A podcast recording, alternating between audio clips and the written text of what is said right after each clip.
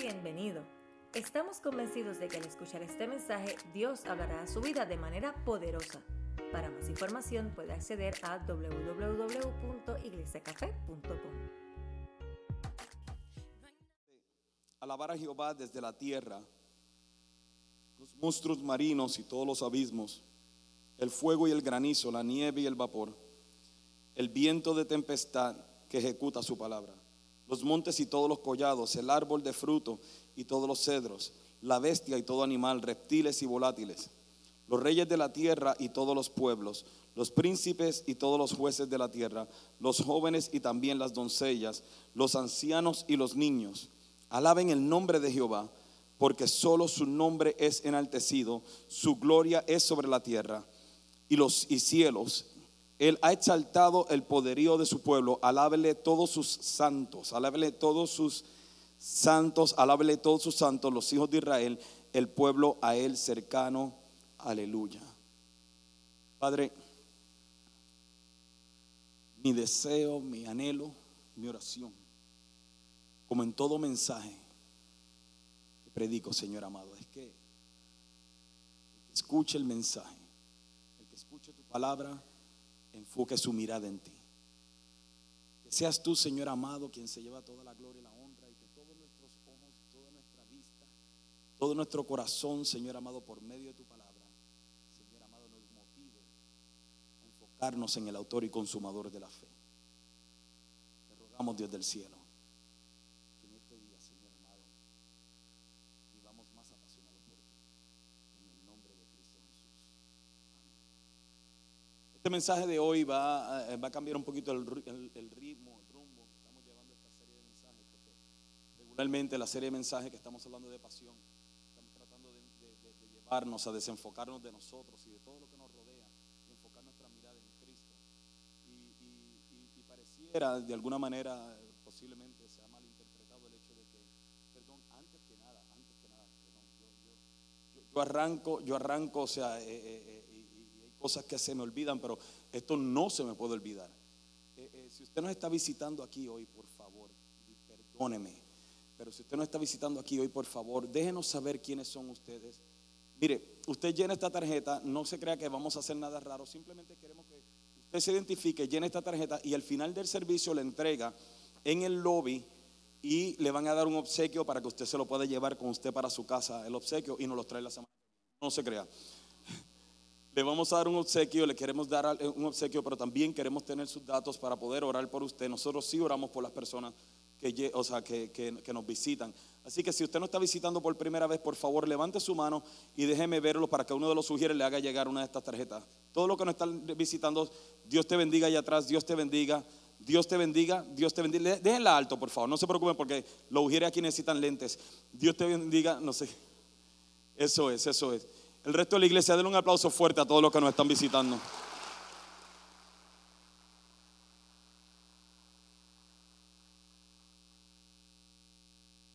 No se olvide, por favor, al final del servicio entregarla en el lobby y le van a dar una bolsa allí este, eh, de regalo con un obsequio de acá de la casa. Eh, estaba diciendo que en la serie de mensajes hemos estado hablando acerca de desenfocarnos de nosotros y de de todo lo que nos rodea y enfocarnos en Cristo. Y, venir y que nuestra pasión sea sembrada obviamente en Cristo. Sin embargo, hoy quiero dar un giro un poco, un poco raro, eh, no raro, pero eh, eh, conforme a la dirección que estamos llevando en el mensaje, porque quiero hablar acerca de apasionarnos por la familia. Ahora, posiblemente algunos de ustedes piensen o lleguen a pensar de que en todo lo que hemos hablado, como si fuera la intención de Dios de que nosotros perdiéramos la pasión por la familia, y no es así. Sea, desde el principio, obviamente, la familia fue establecida por Dios. Entonces, eh, Dios nos habla en diferentes formas de que nosotros tenemos que cuidar de nuestra familia, tenemos que amar a nuestra familia. El apóstol Pablo compara eh, la relación matrimonial con, con la relación de Cristo y la iglesia, así de importante es, es, es la familia para el Señor. Sin embargo, nunca fue la intención de Dios y, y no es la intención de Dios el que nosotros nos enfoquemos tanto en la familia que nos desenfoquemos de Él. Y por eso es que cuando muchas veces yo digo de que, de que eh, eh, la gente dice primero Dios, segundo la familia, tercero eh, todo lo demás, a veces el ministerio, a veces el trabajo, a veces yo, a veces, y ponemos un sinnúmero de cosas. Eh, eh, yo siempre digo, es un concepto equivocado, eso no está en la Biblia, porque la Biblia solamente dice primero Cristo, segundo Cristo, tercero Cristo, y la gente no parece entender, cuando yo digo eso, eh, comienza a decir, pero bueno, ¿y la familia qué? Y cuando yo le digo, bueno, la familia pues Cristo, entonces, ¿y, el trabajo qué? Cristo, ¿y mi vida qué? Cristo, o sea, porque en realidad todo se trata de Cristo.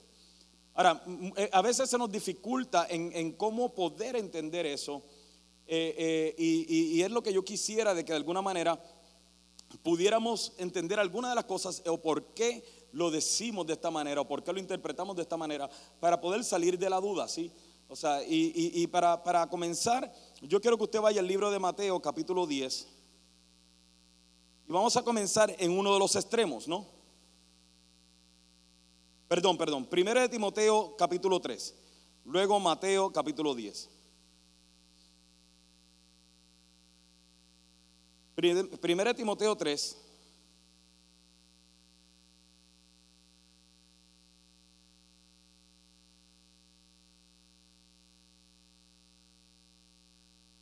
Dice así, palabra fiel, si alguno en el obispado buena obra desea, pero es necesario que el obispo sea irreprensible, marido de una sola mujer, sobrio, prudente, decoroso, hospedador, apto para enseñar, no dado al vino, no pendenciero, no codicioso de ganancias deshonestas, sino amable, apacible, no avaro.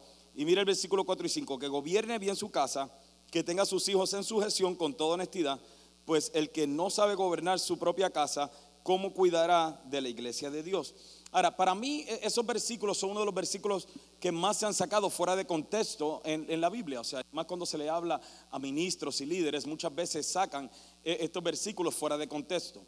Y, esto ha servido como punta de lanza para que muchas personas vengan y, se limiten de servir al Señor. ¿Por qué? Porque tengo que cuidar primero la familia y tengo que arreglar la familia. Porque si no puedo arreglar la familia, ¿cómo puedo venir y servir al Señor? O sea, si mis hijos no son perfectos, entonces ¿cómo puedo servir al Señor? La verdad del caso, si nosotros vamos a esperar a que nuestros hijos sean perfectos para servir al Señor, nos quedáramos sin servidores. Digo, yo hablo por los míos, no poniendo los míos como ejemplo. Entonces, la, cosa es de que es verdaderamente eso lo que el Señor quiere, o sea, es verdaderamente lo que el Señor quiere, o sea, de que nosotros tengamos la familia perfecta para entonces poderle servir. Porque en realidad eso nunca va a pasar. Eso nunca va a suceder. Obviamente el esfuerzo de toda padre y todo padre que ama al Señor definitivamente tiene que ser el dirigir su casa en orden. Pero nunca fue este versículo establecido, estos versículos establecidos para desenfocarnos de amar, de servir, de buscar a Dios y poner la familia en el lugar en donde Dios merece estar. Inclusive, inclusive de, muchas maneras, de muchas formas, la gente quisiera, y en muchas iglesias también, la gente quisiera que se nos hablara siempre de conceptos que vienen y nos ayudan a, formar y edificar la familia y que ese fuera todo el centro del mensaje y no se predicara a Cristo. En algunos foros pareciera que predicar a Cristo es aburrido. Y, hoy vamos a hablar un poquito acerca de eso. Sin embargo, esto es un extremo, vamos al otro extremo en Mateo capítulo 10.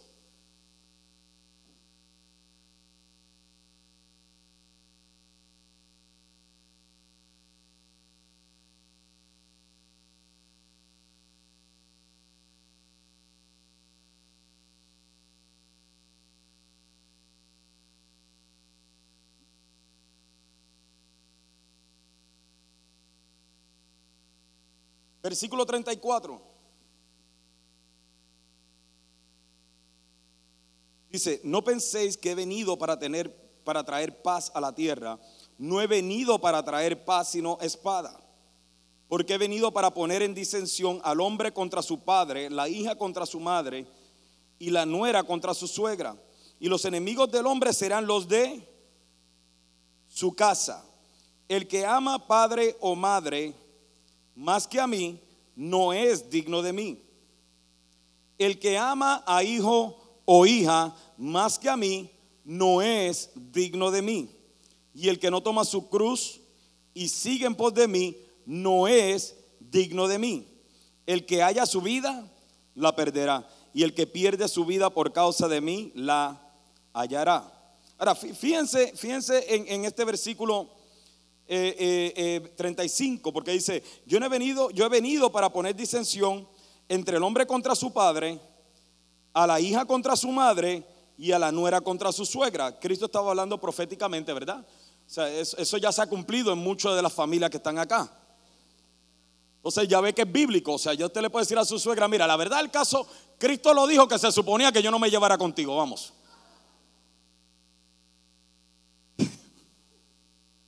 Estoy jugando, estoy jugando. las suegras están como muy graciosos, pastor. Usted siempre con las suegras. Sin embargo, sin embargo, cuando leemos estos versículos, pareciera o muchas veces interpretamos como que, ven, entonces Cristo no está interesado en la familia, porque eh, la Biblia dice, o sea, que yo tengo que honrar a mi padre y a mi madre.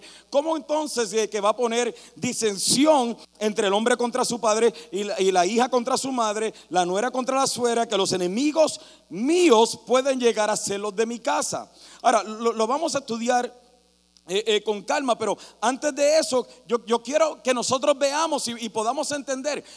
Cuando, cuando nos habla acá, el versículo 37 es donde da la clave de lo que él estaba tratando de decir. Él está diciendo, aquellos que aman a su padre o madre más que a mí, no es digno de mí. El que ama a los hijos más que a mí, no es digno de mí. E, esto no se basa para interpretación de que no es que Pablo estaba hablando a la iglesia de los Corintios porque allá habían unas personas que, que esto, no, no, no, no, esto es de manera literal. Es un principio claro que Cristo está estableciendo donde Él está diciendo, yo demando toda tu adoración, yo demando que tú me ames más a mí que lo que amas a tus propios hijos. Y, y yo sé, mire, la verdad del caso, yo sé que choca. Yo sé que choca. Pero, pero, miremos esto en contexto porque es importante, número uno, entender cuando Cristo dice no es digno de mí, ¿qué quiere decir con esto? Porque pareciera de que cuando Él dice esto, pareciera de que es que Él viene y, nos rechaza, ¿sí me entiendes? No, tú no eres digno de mí. No es eso. La palabra digno en, en griego es axio, que significa no me merece. Básicamente lo que le está diciendo, si tú amas cualquier cosa por encima de mí, tú no me mereces. Porque no me estás dando el lugar que yo demando en tu vida. Ahora, ¿por qué esto es importante? Vamos ahora a mirar desde el versículo 1 del capítulo 10, qué era lo que estaba sucediendo. Cristo llama a sus doce apóstoles, o sus doce discípulos, perdón. Y mire lo que dice el versículo 1. Entonces llamando a sus doce discípulos, les dio autoridad sobre los espíritus inmundos para que los echasen fuera y para sanar toda enfermedad y toda dolencia. Comienza a mencionar los nombres de los que llamó. Versículo 5 dice, a estos doce envió Jesús y les dio instrucciones diciendo, por camino de gentiles no vayáis y en ciudad de samaritanos no entréis, sino id antes a las ovejas perdidas de la casa de Israel. Mira el versículo 7. Y yendo a predicar diciendo, el reino de los cielos se ha acercado, sanar enfermos, limpiar leprosos, resucitar muertos, echar fuera demonios, de gracia recibiste, da de gracia. Ahora, lo, lo que Cristo básicamente les estaba diciendo era, yo les voy a dar una experiencia a ustedes que nunca nadie antes ha tenido. Les voy a dar una experiencia tan impresionante que ustedes van a lograr hacer cosas que nunca nadie ha hecho. O sea, nadie se sentía con la autoridad sobre demonios. Pero yo les voy a dar a ustedes la experiencia de poder echar fuera demonios. Yo les voy a dar la experiencia de ustedes poder resucitar muertos. Yo les voy a dar la experiencia de sanar enfermos. Sin embargo, hay un precio a pagar. Esta experiencia tiene un precio a pagar. Versículo 9. Comienza por aquí. Así que no te proveas de oro ni plata ni cobre en vuestros cintos, ni de alforja para el camino, ni de dos túnicas, ni de calzado, ni de bordón, porque el obrero es digno de su salario. Le dice, yo les voy a dar esta experiencia, pero lo primero que ustedes tienen que hacer es que ustedes van a tener que confiar totalmente y depender diariamente y totalmente de mí. Ustedes van a tener que confiar tanto en mí que no quiero que se lleven nada, no quiero que se lleven comida, sino que cada día ustedes van a estar predicando el Evangelio y ustedes van a estar dependiendo de la provisión del Padre que te ha escogido. Luego de eso, luego de eso, para, para, para, no quitarles tanto tiempo, le dice desde el versículo 10, 11 en adelante, le dice, yo quiero que ustedes sepan que los van a rechazar que van a ir a lugares donde los van a rechazar, donde los van a criticar. Entonces, segundo, el segundo eh, precio que vas a tener que pagar es estar dispuesto a enfrentar el rechazo. Número 3, dice el versículo 16 en adelante. Mira el versículo 17 lo que dice, y guardad a los hombres porque os entregarán a los concilios y en sus sinagogas os azotarán.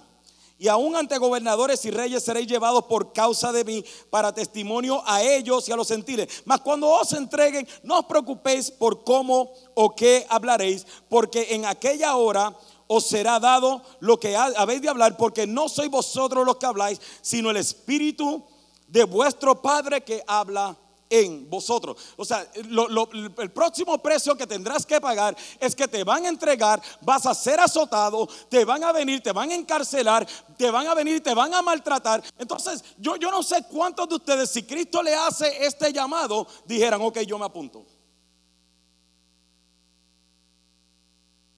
Yo, yo el hecho de no me llevo nada, no tengo que rebajar como quiera, eso no hay problema. Ayunito de dos semanas no me viene mal. Que me van a rechazar, no, estoy acostumbrado. Pero cuando llega el punto donde me van a azotar, mm, not very good. Sin embargo, sin embargo, Cristo le está diciendo, ustedes van a tener una experiencia como nunca nadie. Mira, van a tener una experiencia tan hermosa que aun cuando te lleven delante de estos reyes y gobernadores y tú no sepas qué decir, de repente vas a decir algo, a decir, men, yo dije eso. ¿Alguna vez a usted le ha pasado de que usted está hablando con una persona y la persona tiene una situación y usted le da un consejo y después usted se va y se monta en el carro y dice, yo dije eso? Wow, o sea, usted se siente como que bien con usted mismo, pero en realidad fue el Espíritu Santo el que habló por medio de usted. Me pasa eso todos los domingos. Y hay veces que escucho el tape y digo, yo dije eso, yo estoy, no, la verdad el caso no sé cómo me soportan, ¿sí me entienden? Eso no fue el Espíritu Santo, a veces digo. Sin embargo, eso es lo que él está hablando. Él está hablando acerca de la experiencia que ellos tendrían. Y luego llega el punto donde viene y dice, por esto, por lo tanto, ustedes tienen que amarme a mí más de lo que amas cualquier cosa en tu vida. Porque si no me amas a mí más que eso, no me mereces. Y usted dirá, pero pastor, a mí yo nunca he resucitado muertos. Yo nunca he echado fuera demonios, entonces eso no se me aplica. Un momentito, porque cuando estos vinieron de nuevo donde Cristo y le dieron, men, Señor, qué experiencia más impresionante, hasta los demonios se nos sujetaban. Cristo le dijo, no, no, no, no, no, no, no, te, no se regocijen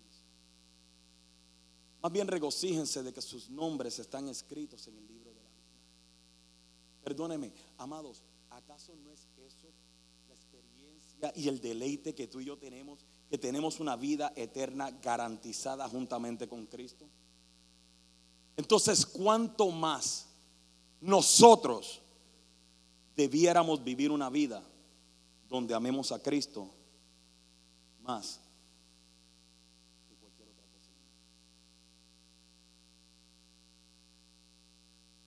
le está hablando a personas, escucha un momento, le está hablando a personas que van a ser entregados a ser azotados. Y con todo y eso le está diciendo, me tienen que amar a mí más. Yo estaba escuchando a David Jeremiah esta mañana. Y, David Jeremiah decía eh, eh, que un estudio que hicieron recientemente, hoy día están muriendo más cristianos, están asesinando a más cristianos que nunca antes en la historia. Y, él decía, están asesinando de cada seis minutos un cristiano está siendo asesinado. Claro, usted y yo no lo notamos. Porque, por- porque yo necesito que usted entienda esto. O sea, usted y yo estamos bien aquí. Y no te estoy diciendo con esto que saca las ventanas 1040, ¿sí me entiendes? O sea, o, que te vayas a Irak a predicar, no estoy diciendo eso. Pero la verdad del caso tenemos que reconocer de que tú y yo estamos bien. ¿Qué, qué- qué es lo peor que nos puede pasar a nosotros por, por nosotros mantenernos en nuestra fe? Que la gente nos critique. Big deal. Que la gente nos saque de Facebook. Uy, un amigo menos de los miles que no conozco. ¿Sí me entiende? O sea, ¿qué es lo peor que nos puede pasar? Amén. ¿Cuál fue la persecución que algunas de ustedes pasaron esta mañana? Que los zapatos no te pegaban con el traje. Que se te dañó el blower. En en verdad, o sea, ¿cu- ¿cuál es la persecución que atravesamos hoy? Ay, es que nos tuvimos que parar muy lejos, estacionar muy lejos en la iglesia. Casi nos tenemos que estacionar en el otro lado. Llega temprano. Uf, me salió. mira. Ah. ¿Sí me entiendo? O sea, nuestras quejas por seguir a Cristo hoy son tan insignificantes. Mire, hay gente que saca a los niños tempranos de Café Kiss por no hacer la fila. ¿Tú te imaginas eso? Interrumpir una clase de 15 niños que están aprendiendo del Señor simplemente porque tú no quieres hacer un poquito, esperar un poquito de tiempo. Como si Golden Corral si fuera a acabar la carne. Usted se ríe, pero yo no me estoy riendo. A mí me duele. De la manera en que nosotros menospreciamos lo maravilloso y la ventaja y los beneficios que tenemos en Cristo. En realidad, ¿qué es lo peor que te pudo haber pasado? Hay gente que nos sirve al Señor porque dice, es que no sé si tengo gasolina. ¿Sabes cuántas horas tenían que caminar esta gente para ser un discípulo?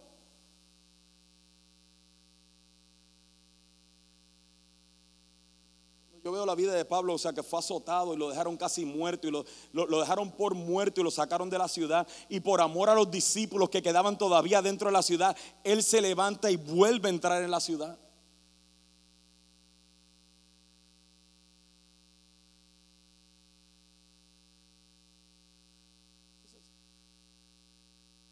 Dice, pastor, se, se desvió el tema, créeme que no me desvió del tema.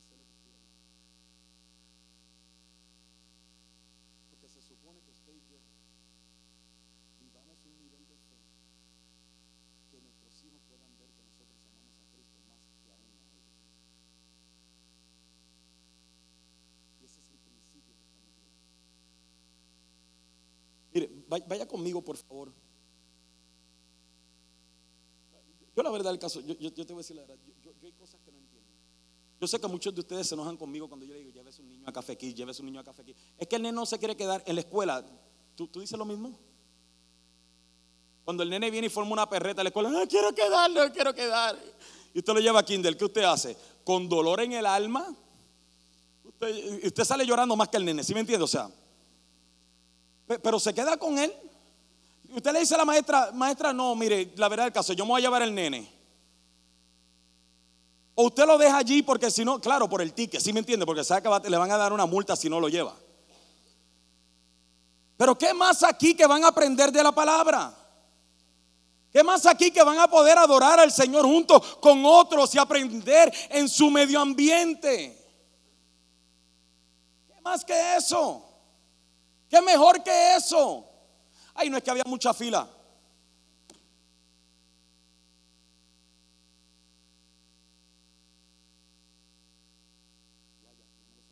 Parte de la predicación, es una raíz de amargura que traía.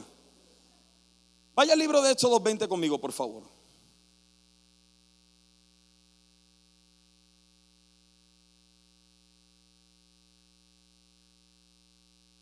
Vamos a ver por qué Cristo dice esto, o sea, por, por, qué, por qué le enseña, o sea, que el que no niega padre, madre, hijos, hijas, hermanos, hermanas y hasta su propia vida no es digno de mí.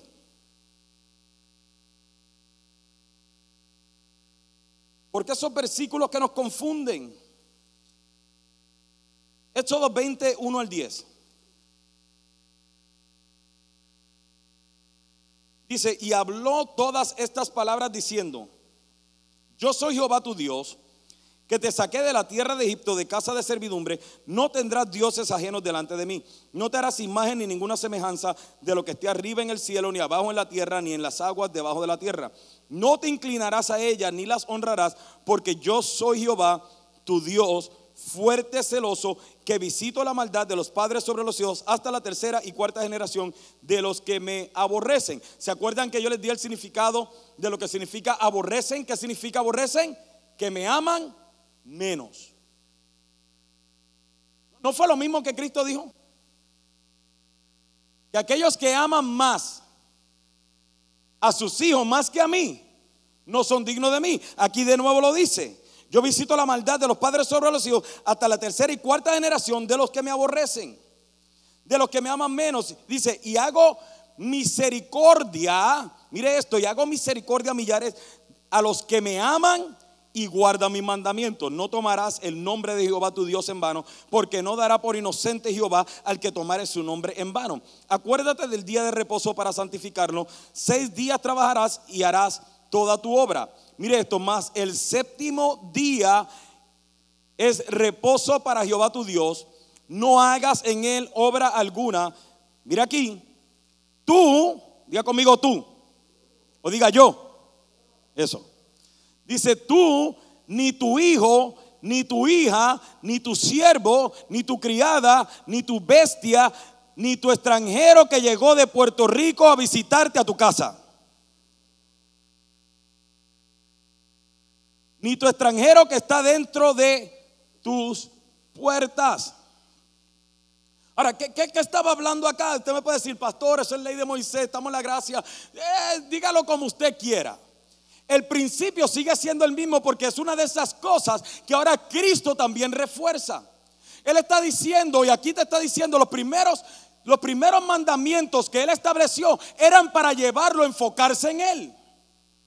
Los primeros mandamientos que Él establece, lo primero que Él dice es, yo soy Jehová tu Dios. Recuérdate de lo que yo he hecho por ti. Recuérdate de donde yo te saqué. Recuérdate que te saqué de la servidumbre en la que estaba. Te saqué yo. No lo hiciste tú, te saqué yo.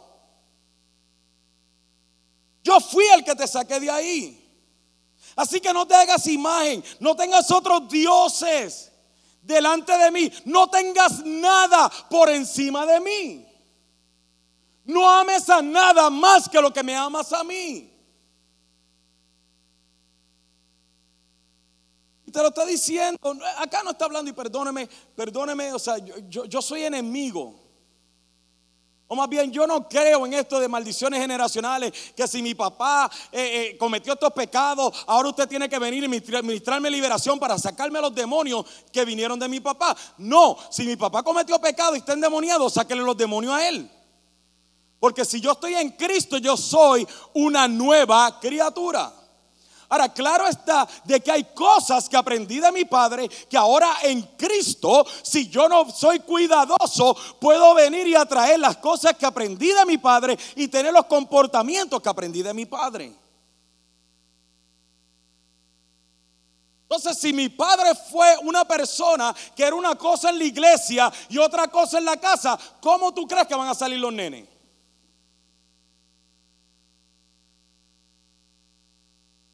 Entonces te está diciendo, yo visito la maldad de los padres sobre hasta la tercera y cuarta generación de los que me aman menos, pero yo hago misericordia a millares, diga conmigo millares, a los que me aman y guardan mis mandamientos. Y luego encima de eso te dice, mira, ¿sabes qué? El adorarme a mí, el buscarme a mí, el vivir para mí, el vivir apasionado por mí, es algo que tú debes hacer y tus hijos deben estar haciendo contigo.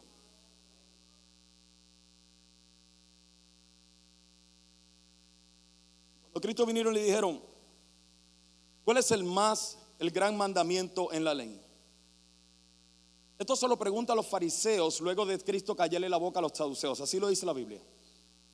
Cristo le calla la boca, le tapa la boca a los saduceos cuando trataron de venir, o sea, y, venirle por, por maldad, tratar de hacerle preguntas. Cristo vino pan y se le cayó la boca. Y ahora vienen los fariseos y le dicen, "Hmm, aquí es donde lo vamos a atrapar. A ver, ¿qué es lo más importante en la vida?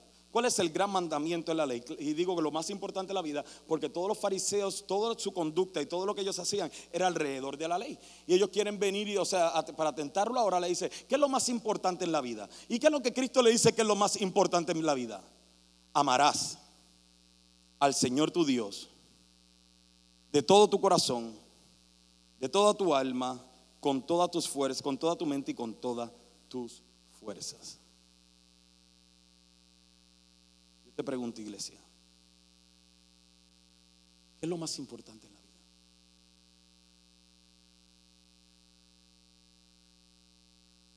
Lo más importante en la vida es amar. Pastor, eso es cliché, todo el mundo sabe eso. Yo sé que todo el mundo lo sabe. La pregunta es si lo estamos haciendo.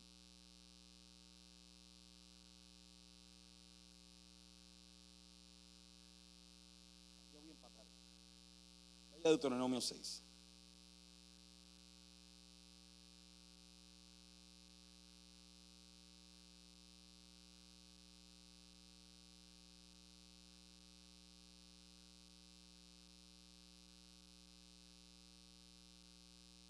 Cuando a Cristo le preguntan qué es lo más importante en la vida, lo primero que él contesta es amar a Dios es lo más importante. Y el término amar muchas veces se, se- se toma tan de manera tan ligera. Yo le he dicho aquí antes, o sea, nosotros amamos todo. Ay, ese perro yo lo amo. Una pata al perro para qué. ¿Cómo tú puedes amar un perro? Ay, yo lo amo. Bueno, o sea, nosotros amamos. No, no. No, estoy mirando. eh, amamos el carro. Ay, yo amo ese carro. Amamos cuando.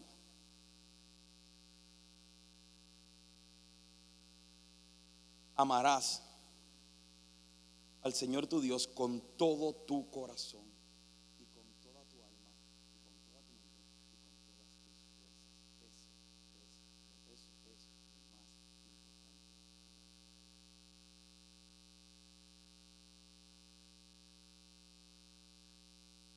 Lo que dice capítulo 6, versículo 1 de Deuteronomio. Estos pues son los mandamientos, estatutos y decretos que Jehová vuestro Dios mandó que os enseñase para que los pongáis por obra en la tierra a la cual pasáis vosotros para tomarla, para que temas a Jehová tu Dios, guardando todos sus estatutos, sus mandamientos que yo te mando. Tú, tu hijo y el hijo de tu hijo, todos los días de tu vida, para que tus días sean prolongados. Oye pues, oh Israel, y cuida de ponerlos por obra para que te vaya bien en la tierra que fluye leche y miel y os multipliquéis como te ha dicho Jehová, el Dios de tus padres. So, ¿Cuáles son ellos? Oye Israel, Jehová nuestro Dios, Jehová uno es.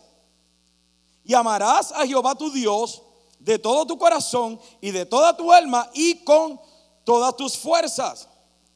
Y estas palabras que yo te mando hoy estarán sobre tu corazón, sobre tu corazón, sobre tu corazón. Y las repetirás a tus hijos y hablarás de ellas estando en tu casa y andando por el camino y al acostarte y cuando te levantes y las atarás como una señal en tu mano y estarán como frontales entre tus ojos y las escribirás en los postes de tu casa y en tus puertas. ¿Qué nos está hablando acá? Le está hablando a los padres, escúchame, le está hablando a los padres y le está diciendo, oye, tú sabes este asunto de amar a Dios, esa es tu primera obligación en tu vida. Nosotros somos los que hemos tergiversado este asunto. Es más, la iglesia lo hemos tergiversado tanto de que cuando una, una persona se va a casar, cuando, un, cuando, cuando dos jóvenes se van a casar, ¿qué es lo primero que se le dice? Mira, si estás trabajando en la iglesia, si estás sirviendo, deja de servir. Porque tú tienes que dedicarte ahora a tu matrimonio. Porque la verdad es que la primer parte, el primer año del matrimonio es lo más difícil que hay. Eso es el consejo que se le da en las iglesias a la gente cuando se van a casar. Tienes que dedicarte ahora a tu marido y a tu esposa porque los primeros cinco años son los más difíciles. Si no te divorcias en cinco años, no te divorcias. Si estás pensando en divorciarte, ¿para qué rayo te vas a casar?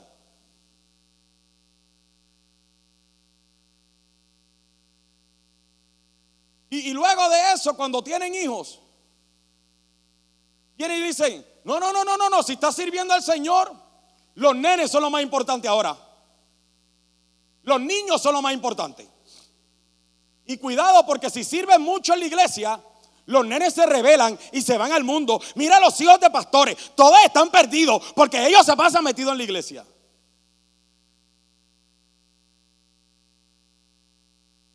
Entonces cuando llegan a viejos, entonces le dice, no, no te preocupes porque bendito, hay que cuidar los nietos. No, no es cierto. ¿No ha escuchado esto usted? Entonces ya cuando ya ni los nietos quieren vernos o verles, entonces ahora quieren servir al Señor. Pero ya que te queda, si ya no te quedan fuerzas. Entonces, basado en estos conceptos que hemos metido dentro de la iglesia, ¿cuándo es entonces que vas a servir al Señor? ¿Cuándo es entonces que vas a demostrar que amas a Dios con todo tu corazón, con toda tu mente, con toda tu alma y con todas tus fuerzas? ¿Cuándo? Porque hasta donde yo tengo entendido, si tú te vas a casar, Dios sabía la esposa que te iba a dar. Y, lo tengo que decir, I'm sorry, pero lo tengo que decir. A, mí me ministró Agustín Saimeli, que vinieron a hablar conmigo y me dijeron, pastor, queremos hacer un viaje misionero. Yo, pues ustedes se van a casar el año que viene. Me dijeron, ¿y qué? El hecho de que nos casemos es para servir al Señor juntos. No para venir ahora y dejar de servir al Señor y enfocarnos en nosotros. Y yo,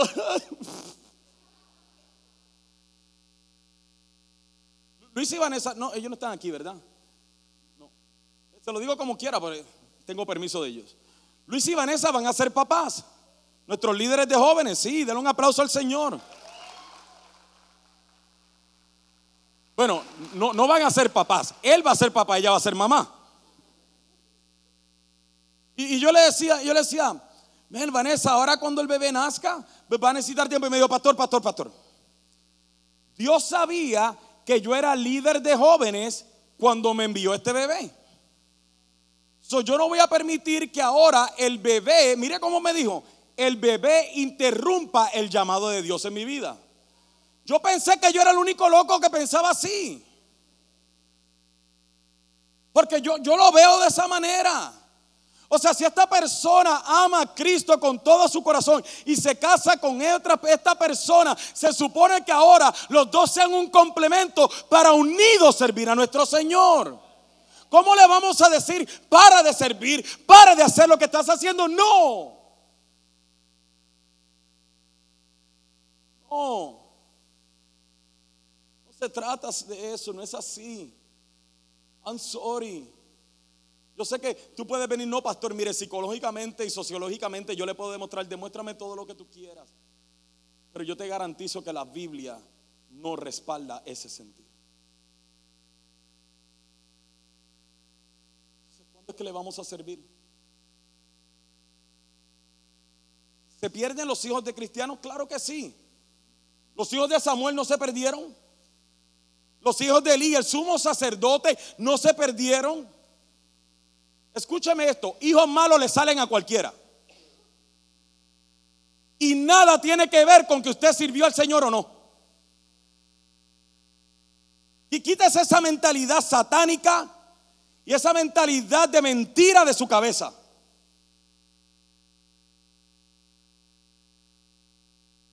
E-, eso es una mentalidad o eso es un pensamiento satánico. O porque yo te voy a decir algo. Ni tú ni yo tenemos todas las herramientas necesarias para nosotros formar hijos derechos. Necesitamos y dependemos totalmente de la gracia de Dios sobre la vida de ellos para que ellos sigan en Cristo. No, no, no se trata de ti.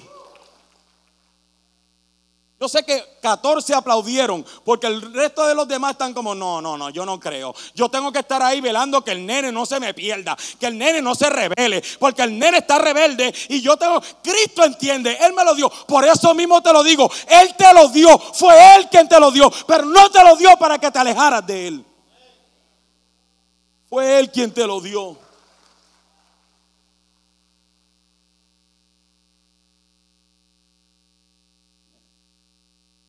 Nunca fue la intención de Dios. Venir a interrumpir tu familia. Porque esa es la manera en que lo vemos.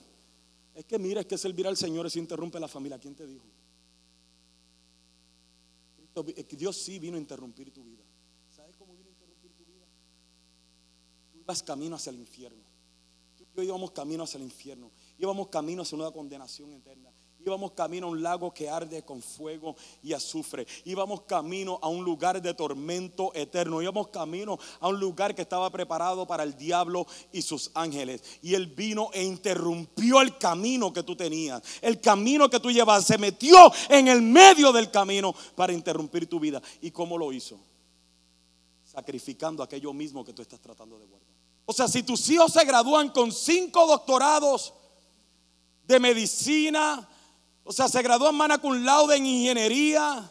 Si tus hijos se gradúan de Harvard y tú sales en las fotos en Facebook enseñando el diploma del nene.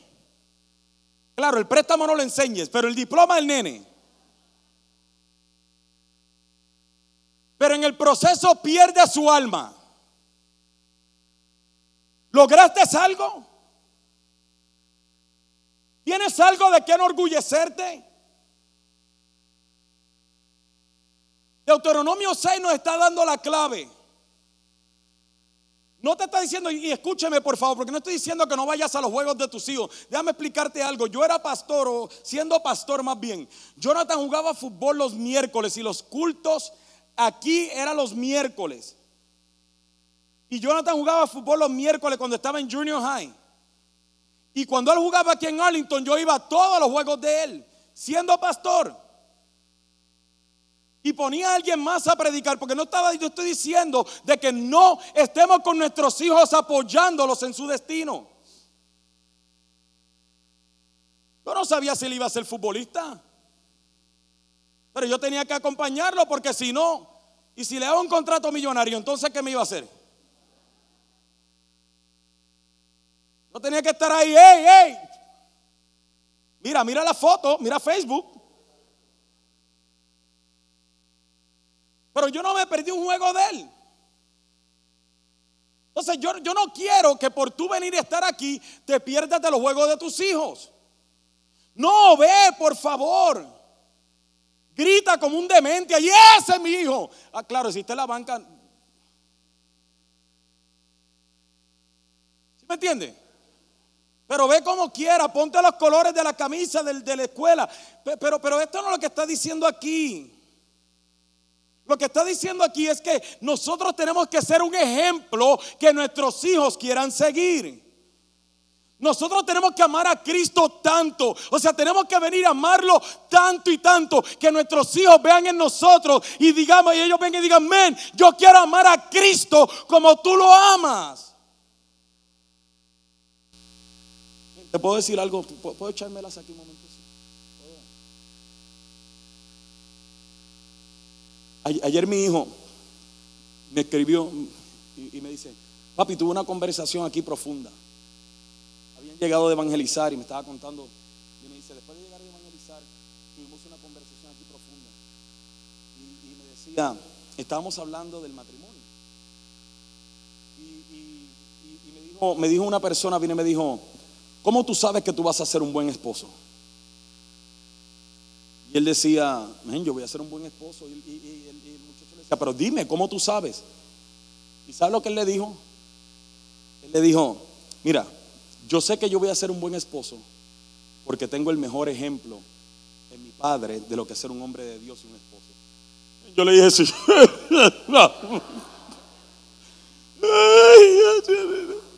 y de repente, ven, sí, dale un aplauso al Señor, ¿por qué no? Esa es mi mamá aplaudiendo, ese es mi hijo. ¿Se fijan lo que digo? Echándome porra la, la vieja allí para que vean. Y eso, tengo 45 años para que vean. Y, y, llego, y, yo estoy así. Y viene mi esposa y dice, ¿qué te pasa? Mira lo que me dijo el nene. no lo dijo de ti, mira, mira. Para que tú veas, te sacaste la lotería conmigo, le dije a mi esposa. A lo que quiero llegar es a esto, iglesia. Nosotros tenemos que amar a Dios de manera tal que nuestros hijos quieran Tenemos que amarlo de manera tal. Porque la verdad del caso, para serle honesto, yo no tengo lo que se necesita para dejarle a mis hijos una herencia correcta. Yo dependo completamente. Entonces aquí lo que te está diciendo es, Oye, ¿sabes qué? Ama al Señor tu Dios con todo tu corazón, con toda tu alma y con todas tus fuerzas. Pero mira lo que dice el versículo 6. Y estas palabras que yo te mando hoy estarán sobre tu corazón. O sea, lo que gobierna tu vida debe ser estas palabras que yo te mando. Y luego de que tú estés viviendo esto, ahora repíteselas a tus hijos, estando en tu casa andando por el camino, al acostarte y cuando te levantes. Átalas como una señal en tu mano y estarán como frontales entre tus ojos. ¿Sabe qué? Usted sabe que yo soy fanático de los Knicks, ¿verdad? De los Knicks de Nueva York, de baloncesto. ¿Sabe lo que son los Knicks de Nueva York? Claro que no saben, llegaron penúltimo la temporada pasada. Pero, pero yo soy fanático de los Knicks de Nueva York. Nadie está hablando contigo. Puedes ir para el estacionamiento con ese vestido anaranjado.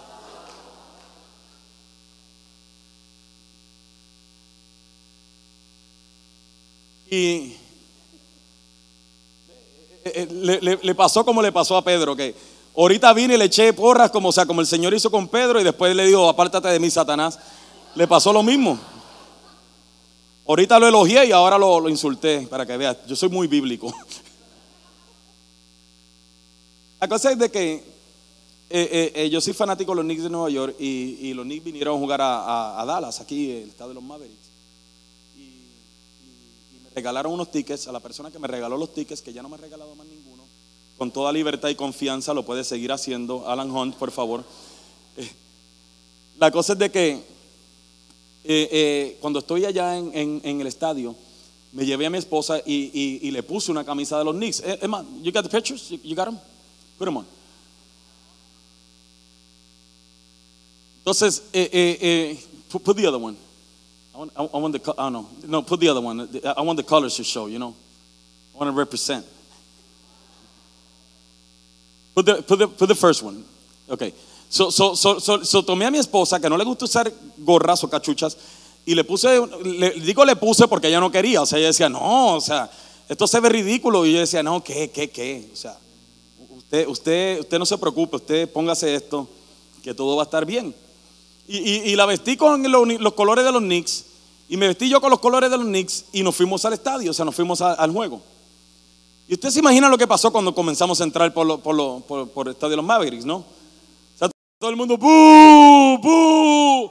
Y mientras íbamos caminando desde el estacionamiento, la gente, ¡ah! ¡bu! ¡bu! ¡Traidor! You can take it down now because. Uh,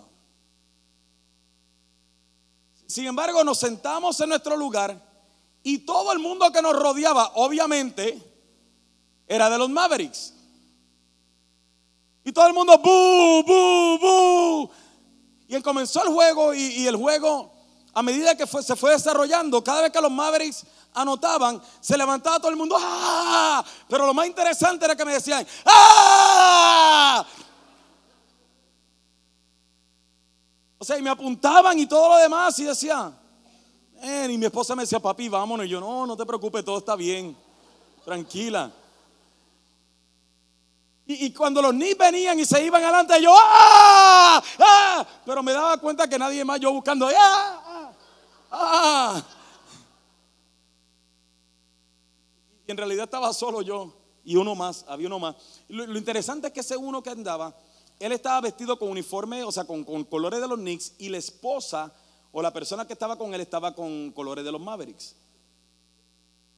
O sea, e, e, e, en mi casa eso sería ya eh, eh, causas de consejería profunda, ¿sí me entiende? Eso no se puede dar porque es una división. Eso es una división. Pero, pero me llamó la atención porque la gente me gritaba, cámbiate de bando, traidor. Tú estás en Texas, así como lo que Donald Trump hace, si me entiendo, o sea, ven, yo no había visto tanto racismo en mi vida hasta ese día. Y la gente me decía, tú no vete, regrésate a Nueva York. Y tú estás en Texas y qué sé yo, y para aquí para allá. Y la gente me gritaba en serio, o sea, digo, yo, yo, yo, yo sabía que es el ambiente, si me entiende, o sea, pero me llamó la atención de que, a esto es lo que voy. El hecho de que me gritaron. Eh, y los Knicks perdieron encima de eso. Perdieron encima de eso. Entonces, pero el hecho de que me gritaron y el hecho de que eh, eh, los Knicks perdieron no me llevó a mí a cambiar. ¿Por qué? Porque uno permanece fiel a sus principios. Y a mí hay gente que me dice, pero ¿por qué tú eres fanático de los Knicks? Y yo, me gustan los colores del equipo, no sé. No es que crea en ellos, me, da indiferente, sinceramente. O sea, es deporte, ninguno de ellos manda diezmo aquí. Yo me hago de, del baloncelista que manda los diezmos aquí, es el color que yo me cambio a ese equipo. No se crea, no se crea. Lo que quiero decir es, eso no me movió el hecho de que yo hayan perdido. El hecho de que me hayan gritado, cámbiate de equipo, no me llevó a mí a decir, ¿será que nos cambiamos de equipo? Y es un equipo de baloncesto. ¿Por qué te digo esto? Porque cuando yo hablo de estas cosas, de una familia enfocada en Cristo, aún a los cristianos que me escuchan, vienen y es como si me gritaran, ¡eh! Eso no es así. Los hijos de cristianos se pierden. Si trabajas mucho en la iglesia y si haces discípulos, tus hijos se van a perder.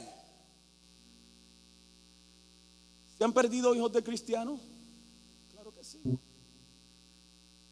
Se perdieron los hijos de Samuel, los de los de David. Pero limitó eso el que ellos Dijo Samuel, espérate, espérate, espérate, mira, mira, eh, eh, el Señor, lo siento mucho, pero mis hijos me necesitan. O siguió siendo Samuel, el hombre devoto, el hombre apasionado por Dios, el hombre radical para Dios. Así como ha sido de bendición para ti, te exhortamos a que puedas bendecir la vida de otro. Recuerda, existimos para ser discípulos y hacemos discípulos para hacer la diferencia. Si deseas saber más acerca de Iglesia Café o dar alguna donación, puedes hacerlo a través de nuestra página de internet a www.iglesiacafé.com.